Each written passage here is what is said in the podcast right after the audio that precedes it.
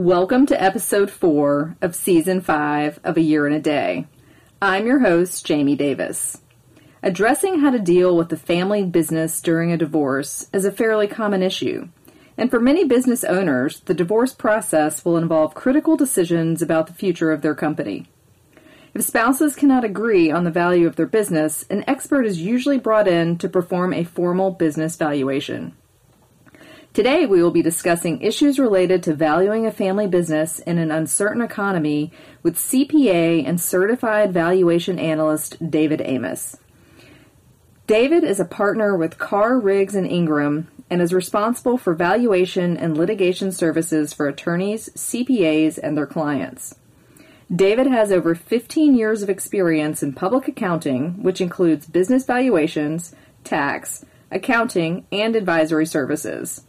David graduated from Valdosta State University with a degree in accounting and obtained a master's degree in accounting from Georgia Southern University.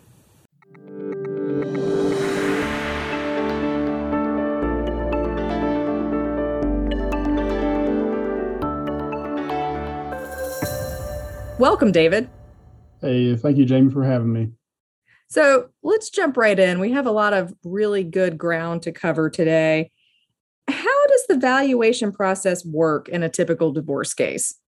From from my perspective, the valuation expert, it, it typically goes uh, as follows: There's an introductory conversation, typically with the attorney, sometimes with the attorney and the and the spouse that's going through divorce. And in that conversation, we'll discuss uh, the the engagement type. Uh, there are different types of valuations that we can do.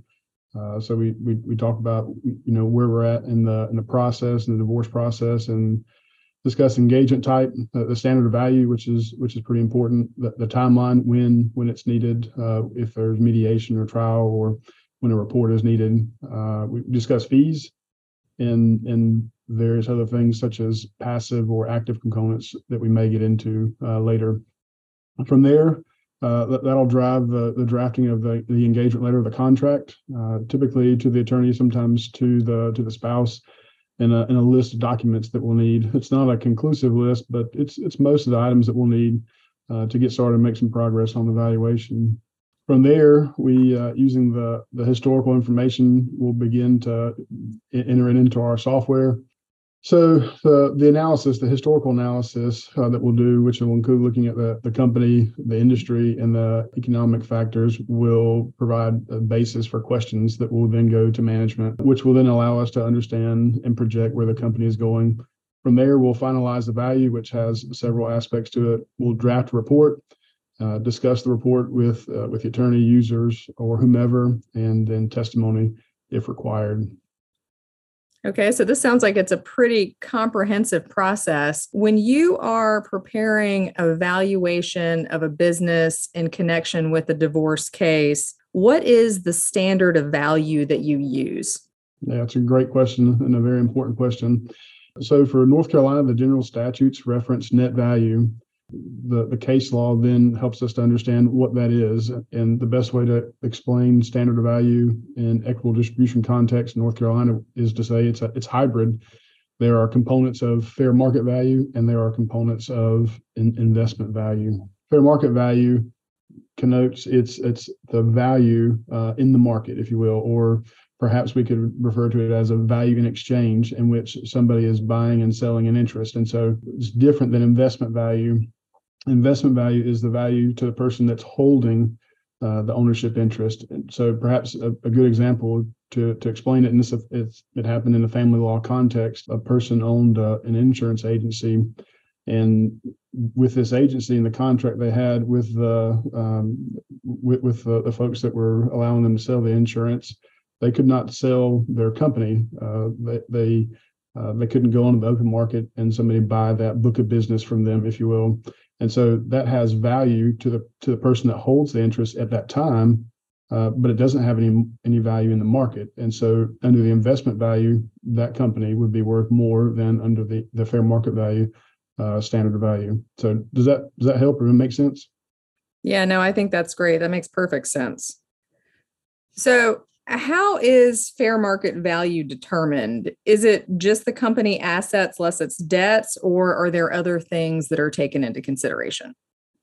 Yeah, I, think you you pretty much hit it, uh, at least for the, the asset approach, and and uh, but there are two other approaches that we use: the income and the market. So the asset approach is the fair market value of the assets less liabilities. This typically results in a in a floor value, if you will, because the intangible intangible assets are not reflected uh, on the balance sheet.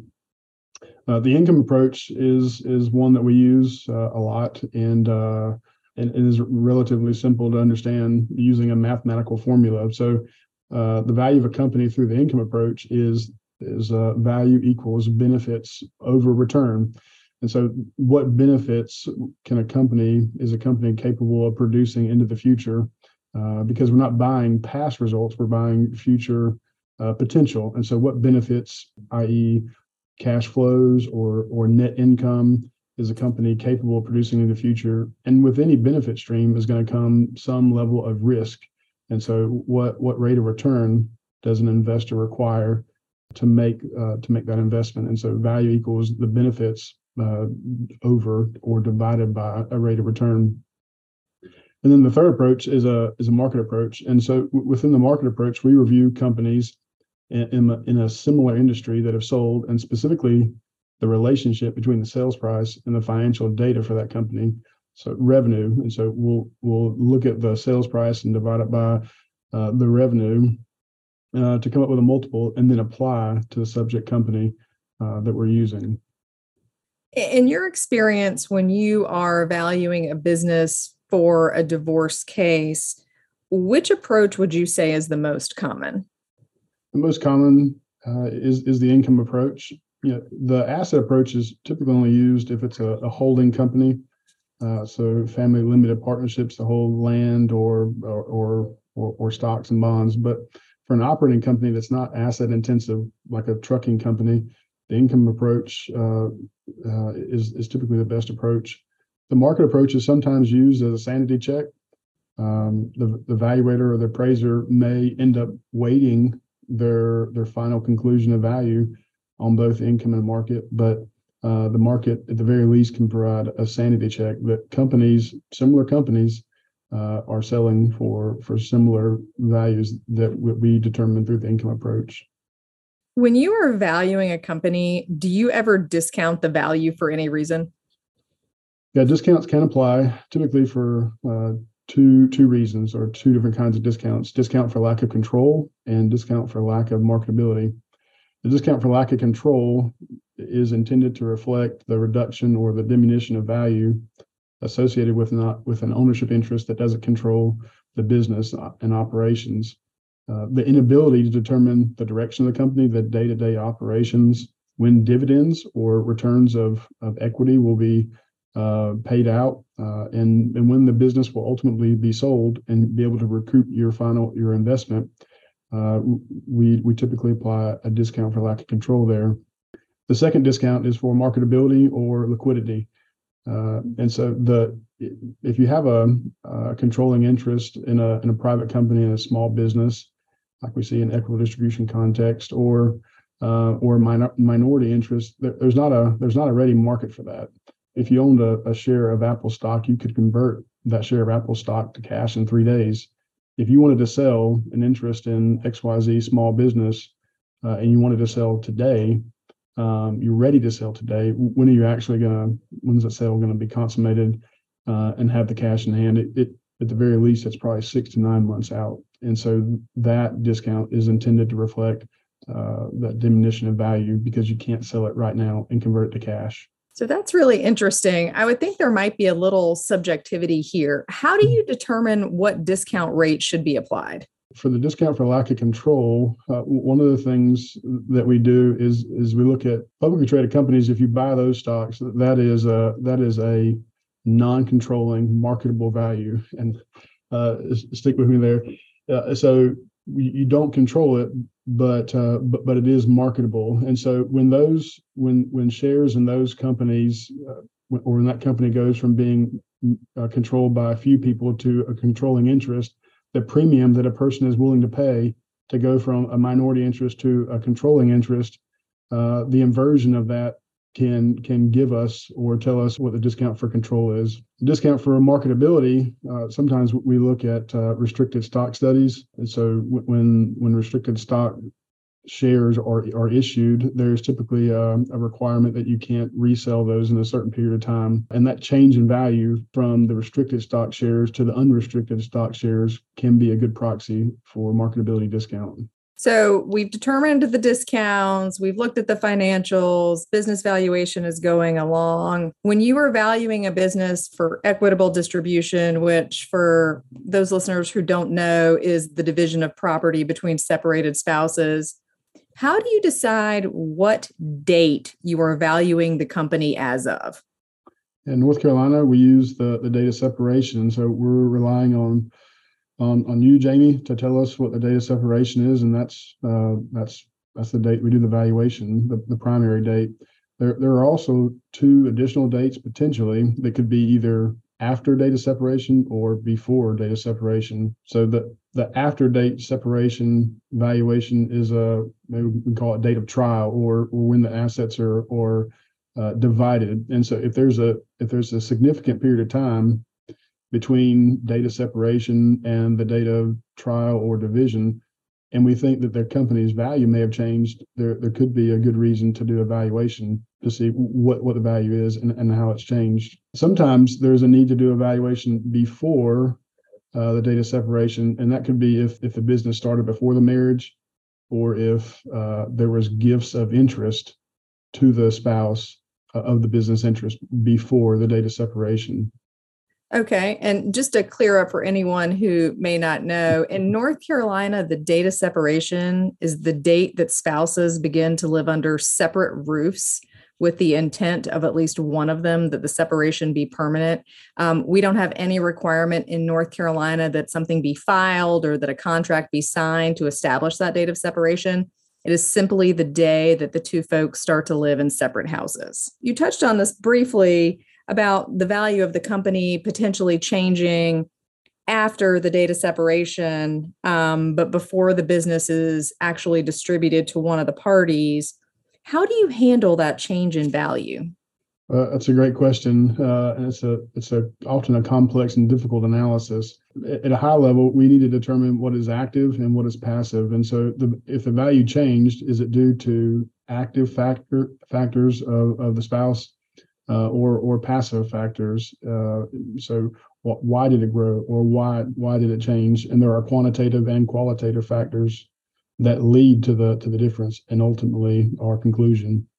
Can you give us some examples of what would be considered an active factor, something that a spouse actively did to change the value of the business? I think being actively involved in in management, their roles and responsibilities, uh, and the comparison of of their role versus third parties, uh, the the business model. Is there an ability to replace uh, the spouse? product development, if they are actively changing the, the business model and adding new products, uh, how involved are they are with the sales relationships, the, the customer base, is there transferability of the value related to that spouse?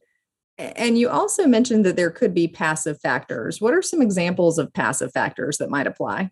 Yeah, I think the best example of that would be tax law changes. And so with TCJA, the tax legislation was passed beginning in or applicable in, in 2018. Tax rates affect evaluation because we're we're we're using in, under the income approach, we're we're estimating the value of a company and we take into consideration tax rates. So as tax rates changed with that legislation, uh, that produced a change in the overall value of a company. And so uh, that's a passive change. Uh, other changes could be uh, GDP growth, uh, consumer confidence, inflation, interest rates, customer spending, customer confidence, commodity prices, and things of that nature that are completely out of control of, of the owner spouse. And from a divorce standpoint, the reason that these factors are important and deciding whether they are active or whether they are passive is you know because how the the difference in value is going to be handled. So if the business was valued on the data separation and some passive factors cause that value to change before the data trial or the data distribution we'll call it then that change in value is distributable. Whereas if the change in value is the result of the active efforts of the business owner spouse, then that change in value is not going to necessarily be distributable and it's going to be distributed to the party at that data separation value. So, you know, you make our jobs as divorce lawyers a lot easier by helping us determine what is active and what is passive and what should be distributed to a spouse and what shouldn't. Well, it's a it's a it's a fun exercise, and it gets particularly uh, complicated. There's a case now going on where a spouse received gifts of, of stock in a, in a particular business uh, three or four times between date of marriage and, and date of separation. So uh, in that case, you have to value the company at each, at each of those and do an active passive analysis from each of those to the data separation. So it's complicated, but uh, but enjoyable exercise. I'm glad you find it enjoyable because I certainly cannot handle that part of it. We've talked a lot about business valuation, how it works in the context of a divorce. Would you say that the uncertainty of the current economy has impacted business valuations in divorce cases? Yeah, I think absolutely. Uh, the income approach likely is is uh, is affected uh, more. Uh, the market the market approach to a lesser degree, but if we go back to the, the income approach and, and what I uh, the formula that I discussed, value equals the benefits of a company, future benefits of a company divided by or over the rate of return, you know, the benefits could be up or down. You know, COVID has positively affected some companies, uh, but a lot of companies it's, it's negative. And in the period of the of the positive or negative or the up or down, it could be short, it could be certain, it could be long, or it could be uncertain. Trying to determine what that is again, because we're we're looking at what are the future benefits of a company because we don't we don't make an investment in anything for what it's done in the past uh, that may contribute to what we think about what it is capable of in the future. It certainly made things more difficult. It, it also affects the rate of return and some of the continued inflation effects. Uh, it also has an effect on the on the valuation. So, on a different note, a lot of times evaluations are for smaller companies in equitable distribution context, we will capitalize a value. And so we will look at the historical performance of a company and, and see, you know, what's the best indicator of future performance. And we can we can take the, the history of a company and capitalize it forward to get our value. But with some of the uncertainty and not knowing what's going to happen in the future with some of these companies, we have to do what's called a discounted cash flow analysis, where we begin to project forward the earnings in in the first year into the future, and then the second year in the future, and then the third, and then discount them back, which requires good projections from management. When you are discounting the cash flow, how do you determine that discount rate? Yeah, that's a, that's a great question. The, the best way to ex- explain that is just uh, using what's a phrase called the build-up method. With uh, with the capitalization rate, we we typically build that up from the uh, element of lack of risk to, to most risk, and so we'll start with the risk-free rate. Uh, so, what is a, a, safe rate, a safe investment rate? And that may be a T-bill or uh, a bond, 20 or 30 years. And then we say, what's the additional risk that's required to invest in in, in, a, in an equity, a large uh, a large cap stock, a large equity, maybe five to six percent or or more. And so we we add those elements together, and then we go a step further and we say the additional risk or return that's required for an equity uh, I mentioned is for larger companies. Well, a lot of the companies that we're valuing in North Carolina for equitable distribution purposes are, are not nearly as large as a GE or an Apple or Tesla or or whatever. And so there's an additional rate of return uh, that that you, the investor, are going to require for a smaller company. There there's inherent more risk in those companies. And so we, we also consider an additional risk premium for industries. If a normal uh, equity risk premium is is X, but there's a particular industry that's more risky on the whole or less risky, we may add or subtract for there as well.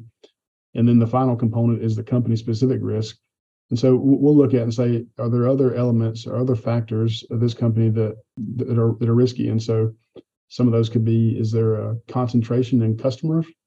Is there a lack of management and things of that nature that uh, that add to the risk? So the the build up method. So the risk free rate, the equity risk premium, and industry risk premium, and then the company specific premium. And once we add all those up, uh, that is our our discount rate we talked about the uncertain economy impacting business valuations. Is there any way to mitigate that impact? I can answer that question from two perspectives. So, from the business perspective, it's reduce risk, reduce risk, reduce risk. Uh, I just talked about the company specific risk premium. And so, wherever you can, reduce risk. And so, uh, if there's one customer that makes up 60% of revenue, we, as much as possible, need to try to diversify that. Same thing with with uh, with, with, staffing and employees, and and build build a bench uh, and and train people and grow people. Improve the accounting function. Poor financial statements is is bad for a lot of reasons. There's inability to manage manage the business, which produces risk. Uh, when we go to do our evaluation, it can it can produce problems Another way to mitigate the impact is to quantify revenue and understand the profitability drivers. Uh, what what's causing the company to produce rev- revenue and grow, and and what revenue uh, streams are are most profitable. And so, understand fixed cost and overhead, and focus on the areas in which we're most profitable. I mentioned earlier the the capitalization method or a discounting method. And so, in a, in a capitalization method, we need to be able to quantify. You know, what, what are the COVID years? Uh, and why and and being able to quantify that and understanding revenue is a big part of that. And then from the, the discounted cash flow method we need to be able to support projections. So one of the ways in which we can mitigate the risk is being able to understand where our company is going the best we can business owners wise. What credentials should a person be looking for when they are choosing a business valuator to help them? The three primary credentials would be CVA, so Certified Valuation Analyst, uh, which is what I am, an ABV, which is accredited in, in business valuation. There's also ASA, accredited senior appraiser. For some other, I think, equitable distribution related cases or engagements may come up. Uh, I think CPA is important. Someone that understands business, someone, someone that understands accounting, can speak the language and understand understand the financials is uh, it can be helpful. Also, CFF, certified in financial forensics or MAFF, Master Analyst in Financial Forensics. That's probably a, a whole other podcast. Absolutely. In your experience, how much does a business valuation typically cost? I don't know if we talked about it. I don't think we did, but there there are two types of valuations that uh, that are available under the standards. One is a conclusion of value, and a conclusion of value requires the appraiser to look at all three approaches that we mentioned: the asset approach, the income approach, and the market approach. It's typically more involved and and the result of that uh, engagement evaluator uh, i'm going to say our our conclusion of value is x. And so it carries more weight if you will than a calculation of value.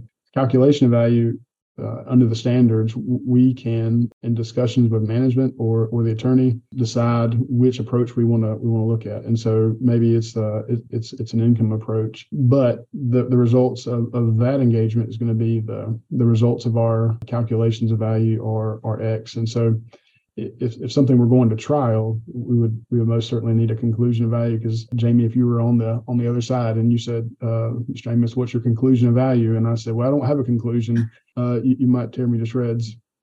And uh, so uh, so sometimes calculations of value can be used for, for mediation or or internal purposes uh, at some point in the litigation process, but a conclusion of value will be needed later. Conclusion of values typically range from fifteen to eighteen thousand and a calculation of value from seven to 10.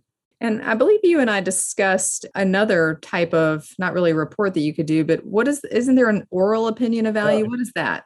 So the standards allow us to give an oral report or a or a written report, and th- depending on the context and, and the users of the report uh, and of the evaluation, you may or may not need a written report. Sometimes that there are things that can be put in an evaluation report that that are fodder for counsel to to uh, push back on and to and potentially impugn the credibility of the report or, or, the result. And so the evaluator, along with the attorney, need to be need to be careful and and uh, and thinking about that. Uh, one alternative to a written report is an oral report, and uh, in an oral report, uh, the evaluator uh, typically will uh, do everything that they would normally do in a written report. The the development standards uh, are the same, uh, so they got to do all the work they would normally do. But in lieu of writing report that may be anywhere from 30, 50 to 120 pages, they will give valuation schedules to the users, to so to you, Jamie, and and potentially the the spouses. Uh, the schedules and those schedules will include the historical financial statements uh, analysis, ratio analysis, trend analysis, and, and all the all the work financially and schedules that go from beginning to end. So from the historical information adjustments, normalization adjustments to the final value of the company. You know, if you're going to mediation and, and you're not going to exchange reports, it, it, can be a good tool. Uh, I think it's a it's a facts and circumstances, and I, I, would never want you, the attorney, I would never want to advise you, you the attorney, or, or any any of your clients, any people listening, you know, to do a oral report when when a written report was needed. And so, but I think that there are options, their there are tools in the in the toolbox, if you will. You know, it could be a way to save your clients some money if oh. you're just trying to get a case settled. There's no litigation, but you need some sort of idea of what the business is worth. I mean, it might be a less expensive option. I think so. I, I enjoy what I do, and uh, I, I, look at uh, what I do as help cross the divide, if you will. There is a divide, and the objective is to get across it. It's not my job or any other evaluator's job to to push a conclusion of value or a written report or a more expensive option when, when something less is there. You know, sometimes we'll do a calculation for mediation purposes, and then it you know it doesn't settle mediation, it goes to trial, and then we'll we'll go do a conclusion of value. And in that case, we'll have to go back and do some more work um, but it's not a it's not the calculation on top of the, of the conclusion. But but I do want to present options to to you, the attorney, or into the spouse and to the spouses. Uh, see what's the best way to, to try to get this thing settled. Well, So this is a very basic question, but mm-hmm. given the cost associated with a business valuation, I'm sure folks are wondering, how do you know if you really need a business valuation? Yeah, that's a good question. Um, I, I, have a, a simple tool or a simple guide that this that essentially acts uh, like a, a flow chart, if you will, just to ask questions. Do I have a business? Do I do I own a business? And then going from there, you know, is there I talked about earlier, the asset approach uh, a lot of times is, is, a floor value, and so the assets minus the liabilities, it, it may only be worth a hundred thousand dollars, but because that's just the tangible that's just the tangible value right? There are intangibles such as goodwill or customer list name recognition an assembled workforce and other things that are intangible value that you may only see through the through the income approach. And so you know do you do you if you take your assets minus your liabilities and and is there a positive result? Well if that's the case then there's probably value. If there's not uh, then there's some questions on the flow chart just to, to say, well, why is that? Is that because your business is early on in its life cycle? Uh, is it because there's there hasn't been capital? Uh, and if you have capital, uh, you can produce a profit. Or or if there are, you know, sometimes with small businesses, people pay, uh, the owners pay themselves salaries that may be higher than or more or exceed reasonable compensation. And so if we adjust those out to a, to a reasonable amount, is there is there potential income there? And so uh, it can be a tool, a general tool, um, to at least get you in a direction of knowing, hey, do, do I need one or not? If any of our listeners are interested in seeing a copy of that flow chart, is that something that you could share? Uh, absolutely. I can share it with you as soon as we get off the podcast. All right, that's great. Do you have any tips for people headed for divorce in situations where a business interest is going to be involved? Yes, and uh, and for all that are listening, Jamie didn't ask me to say this, but uh, but but talk to an attorney that has an experience dealing with BV and ED, uh, with business valuation and, equitable distribution context. I, have seen when I've been in the courtroom and observed uh, evaluators, business valuation folks that are testifying, uh, an, an opposing expert, and and their attorney wasn't that knowledgeable on business valuation uh, and some of the some of the questions they asked or didn't ask, or some of the objections that they didn't make, uh, you know, put the put the expert and ultimately the the value of the company and the settlement at, at risk. And so, as as a as evaluator, I want to work with folks that that have experience dealing with this. And uh, I can tell you that uh, if if anybody's going through divorce, um, it, it's good to talk to an attorney that has experience dealing with with business valuation. I think the other thing I would mention is is get your information together uh, the soundness of the accounting function uh, and and most or all the time that you spend working towards this is uh, is is valuable. And so uh, have a good CPA the time that you invest in this it, will help the valuation. It'll help the valuation expert deliver a credible report. And at the end of the day uh, better information going in will produce uh, a better result um, and it uh, and hopefully a settlement in the case and and potentially reduce the cost of the valuation and the litigation. That's a great point. I mean, with all the time, effort, don't forget money that's going into this report, you want it to be credible. And so you want those underlying financials that are being used for the report to be credible and to be good. Yeah, absolutely.